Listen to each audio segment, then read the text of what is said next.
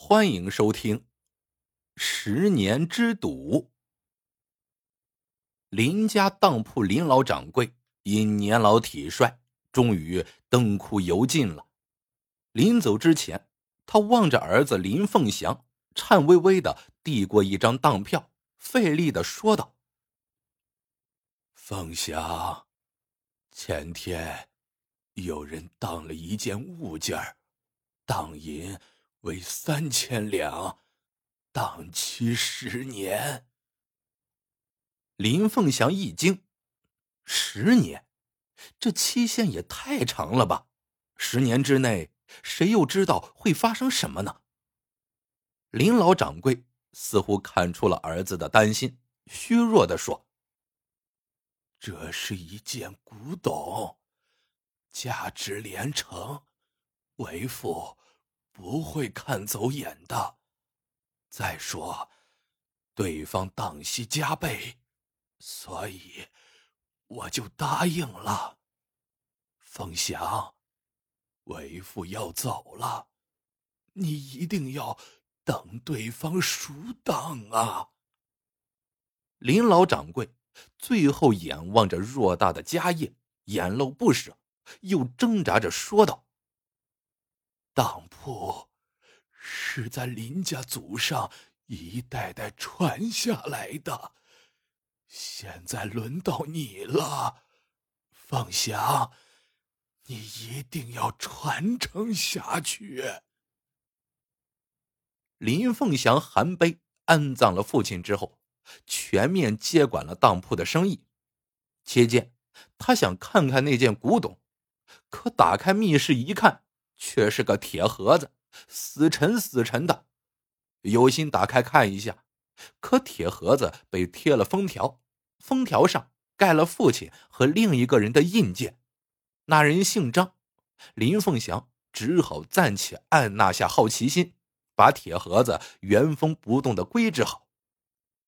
时间过得飞快，当铺生意一直不温不火，林凤祥渐渐的有点不安分了。决定做大生意，好光宗耀祖。于是，一会儿到东，一会儿到西，是哪行赚钱做哪行。可是那些生意从外围看着热闹，等进入之后，才知道千难万难，最后干啥亏啥，结果做什么都不成。老父亲留下的银子已经被他折腾的所剩无几了。这下，他不敢大意了。只得重新回到当铺中，可这时的林家当铺已大伤元气，因为没有多少本钱了，想要重振昔日的辉煌已是有心无力。当年他曾担心父亲跟人定下的十年之约，而接下来他的担心竟成了现实，同行倾轧，小偷光顾，乃至匪乱战乱。在这十年之中，接二连三的发生，林凤祥无路可退，唯有牢记父亲嘱托，殚精竭虑的咬紧牙关，硬撑住门面不倒。好在老天保佑，十年之限终于就要来到了。谁知就在这个时候，祸从天降，一把突如其来的大火把当铺烧成了一片空地，只剩下密室。因为构建坚固而保留下来。当东拼西凑，甚至于卖光了夫人的陪嫁首饰，勉强再次砌起当铺的时候，林家已经是一文不名，连一日三餐都成了问题。夫人实在忍受不了了，哀哀说道：“夫君，我们把那古董卖了吧，快十年了，当年压当的人。”说不定早已发生什么变故了，否则这么长时间为什么一直不来？如若不然的话，我们挨饿事小，老娘和宝儿可怎么经受得了呢？望着捧手素衣的夫人，再看看面带菜色的老娘和孩子，林凤祥心中很难过，可仍固执的摇摇头说：“咱林家当铺。”之所以延续数代，其中最紧要的一条，便是恪守信用。言而无信，不是咱林家做派。好在离十年之限没有多长时间了，夫人，让你跟我受苦了。父亲，您这十年之约，屈得我好苦啊。眼看着期限一天天临近，林凤祥正高兴，却不料再生波澜，宝儿病了。郎中捻着胡须说：“这病倒不难治，但诊银不菲呀。”可家中此时连一两文银都拿不出来了，夫人一下子慌了手脚。她眼看着林凤祥口虽不言，但悲戚之态令林凤祥心如刀绞。可是林凤祥仍摇摇头说：“我不会卖古董的，但宝儿的病也必须治。我想好了，把当铺。”暂押给放印子钱的人。唉，这就是所谓的“医得眼前疮，剜却心头肉”吧。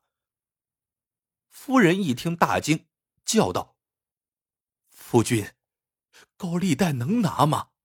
那些人可都是些敲骨吸髓的虎狼之人呐！”林凤祥却坚定的说：“这是唯一的办法。”不过，夫人也不必过于担心。等十年之期一到，我就立即卖了古董，结清印子钱，不就是多消耗些银两吗？真是福无双至，祸不单行。宝儿的病刚刚治好，老娘却驾鹤仙游了。一家人哀哀哭泣，自然是不消说的。这时候，主管丧事的人。把林凤祥悄悄的喊到一旁，低声说道：“明早饮食，便是安葬老夫人的吉时，万不可拖延。不过，我要说明的是，这项开支可不是小数目，你必须把银子备好了。”一应人等走后，夫人六神无主的问林凤祥：“夫君。”银子从何而来呢？我们连当铺都押出去了，总不能要我们卖身葬母吧？却见林凤祥稳稳一笑，然后从怀中小心的掏出一样东西，正是那张十年知县的当票。林凤祥说：“夫人，请看，菩萨保佑，真真是巧了，这当票。”就是今夜到期，当年押当之人今天若来赎当，我们便立马有银子了。倘若不来，我明天一大早就火速卖了古董。这样一来，甭说葬母开销，我林家振兴也有望了。夜深时分，林凤祥和夫人从密室之中合力抱出沉重的铁盒子。两口子一时心脏砰砰直跳，先小心撕去父亲和当年张姓之人合力签下的封印，然后再瞪大眼，稳住手，小心的打开，里面空空如也呀。父亲说的价值连城的古董呢？没有古董，哪来的银子还印子钱呢？印子钱呢，就是高利贷。又哪来的银子把老母安葬呢？天哪，这不是要置我林家于死地吗？两口子顿时心急如焚。就在这时，门突然被敲响，静夜之中，敲门声显得格外的清晰。林凤祥一惊，夜深人静，谁来敲门呢？再看看堂屋之中，老娘将卧。油灯惨淡，百丈高悬，莫不是黑白无常索我们两口子的性命来了？该来的躲不掉。林凤祥惨然一笑，打起精神，起身开门一看，门外站的是位须眉皆白的老者。老者一见家中情形，顿时明白了，先向林凤祥老娘的尸首深鞠三躬。林凤祥忙不迭还礼，施礼结束之后，老者从怀中掏出一张当票，说道：“我姓张，今天是来赎当的。十年了，我终于来了。”林凤祥大惊，接过当票一看，正是十年前自己父亲开具的，丝毫不假。林凤祥嗫嚅着说：“老先生终于来了，我一直等了你十年，可是铁盒之中什么也没有啊。”老者一听，立即冷若冰霜，说：“林掌柜，这么说。”你开启过铁盒子了，这就是你不对了。那铁盒之上明明有我和你父亲合钱的封印，封印是什么？那就表明，除非到约定期限，任何人不得开启。你怎么能擅自开封呢？林凤祥狡辩道：“可是，十年之期已经到了呀。”话音刚落，外面突然响起巡夜者打更的声音。梆梆梆，子时到了，新的一天刚刚降临。林凤祥一下子浑身冰冷，不好，众人家圈套了。老者面似寒冰。林掌柜，听到打更声了吧？这才叫刚刚到期。你违约了！林凤祥一时间张口结舌。就在这时，老者哈哈大笑起来，从怀中掏出一封信。贤侄，你父亲输了，这是你父亲跟我十年前的赌约。林凤祥诧异之极，接过信，打开一看，千真万确是父亲的笔记。只见信上大意如下：“老友，我料定我儿凤翔意志不够坚定，他不会老老实实坚守林家当铺的，一定会折腾一番。而十年之赌，他也一定会输，他一定会提前开启铁盒子。如果我儿输了，就让我儿付纹银五百两作为赌资，虽然会输。”可我仍愿意跟你打这个十年之赌，只为警醒我儿，为人在世，当以信用立誓。林凤祥读完信，已是欲哭无泪。父亲呐，父亲，我已经到山穷水尽的地步了，你还要我掏出五百两银子？就是刀架在脖子上，也没有这么多银子呀。这时。老者冷冷问道：“贤侄，我还有事，赌银在哪儿呢？”林凤祥凄然一笑，拱手道：“银子，我暂时拿不出。不过老先生，敬请放心，先父之命，我是一定不会违抗的。等天一亮，我就卖了当铺。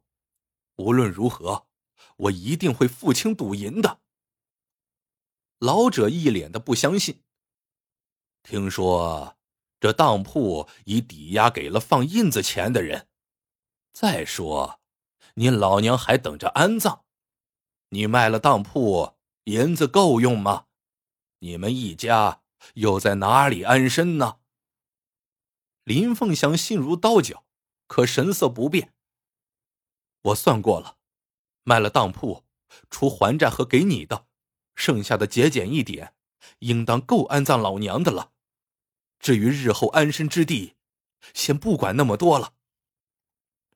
林凤祥正午内俱坟，老者叹息一声，开口道：“贤侄，你赢了。”老者说着，从怀中又掏出一封信递过来。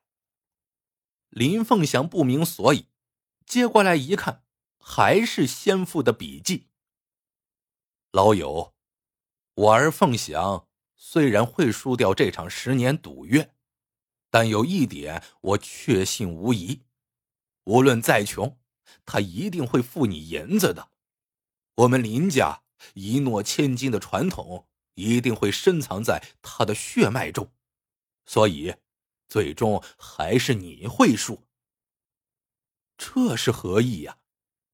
这时，老者一脸愉悦的说道：“好了，现在该揭晓真相了。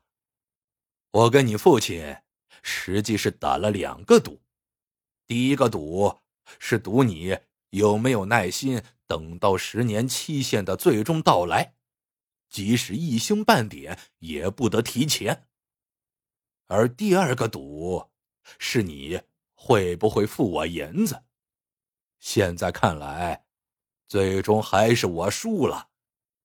这是赌银，这张银票不是我的，是你父亲留下的。他怕你年少不懂事花光了，所以暂存我处。贤侄无需惊疑，放心收下。我呀，其实是你父亲多年的挚友，为了磨砺你。他才煞费苦心定下这十年之赌，而老者留下的是一张一万两的巨额银票。林凤祥扑通一声向着夜空跪下，痛哭道：“父亲大人，凤祥，懂你的苦心了。”故事到这里就结束了。喜欢的朋友们，记得点赞、评论、收藏，感谢您的收听，我们下个故事见。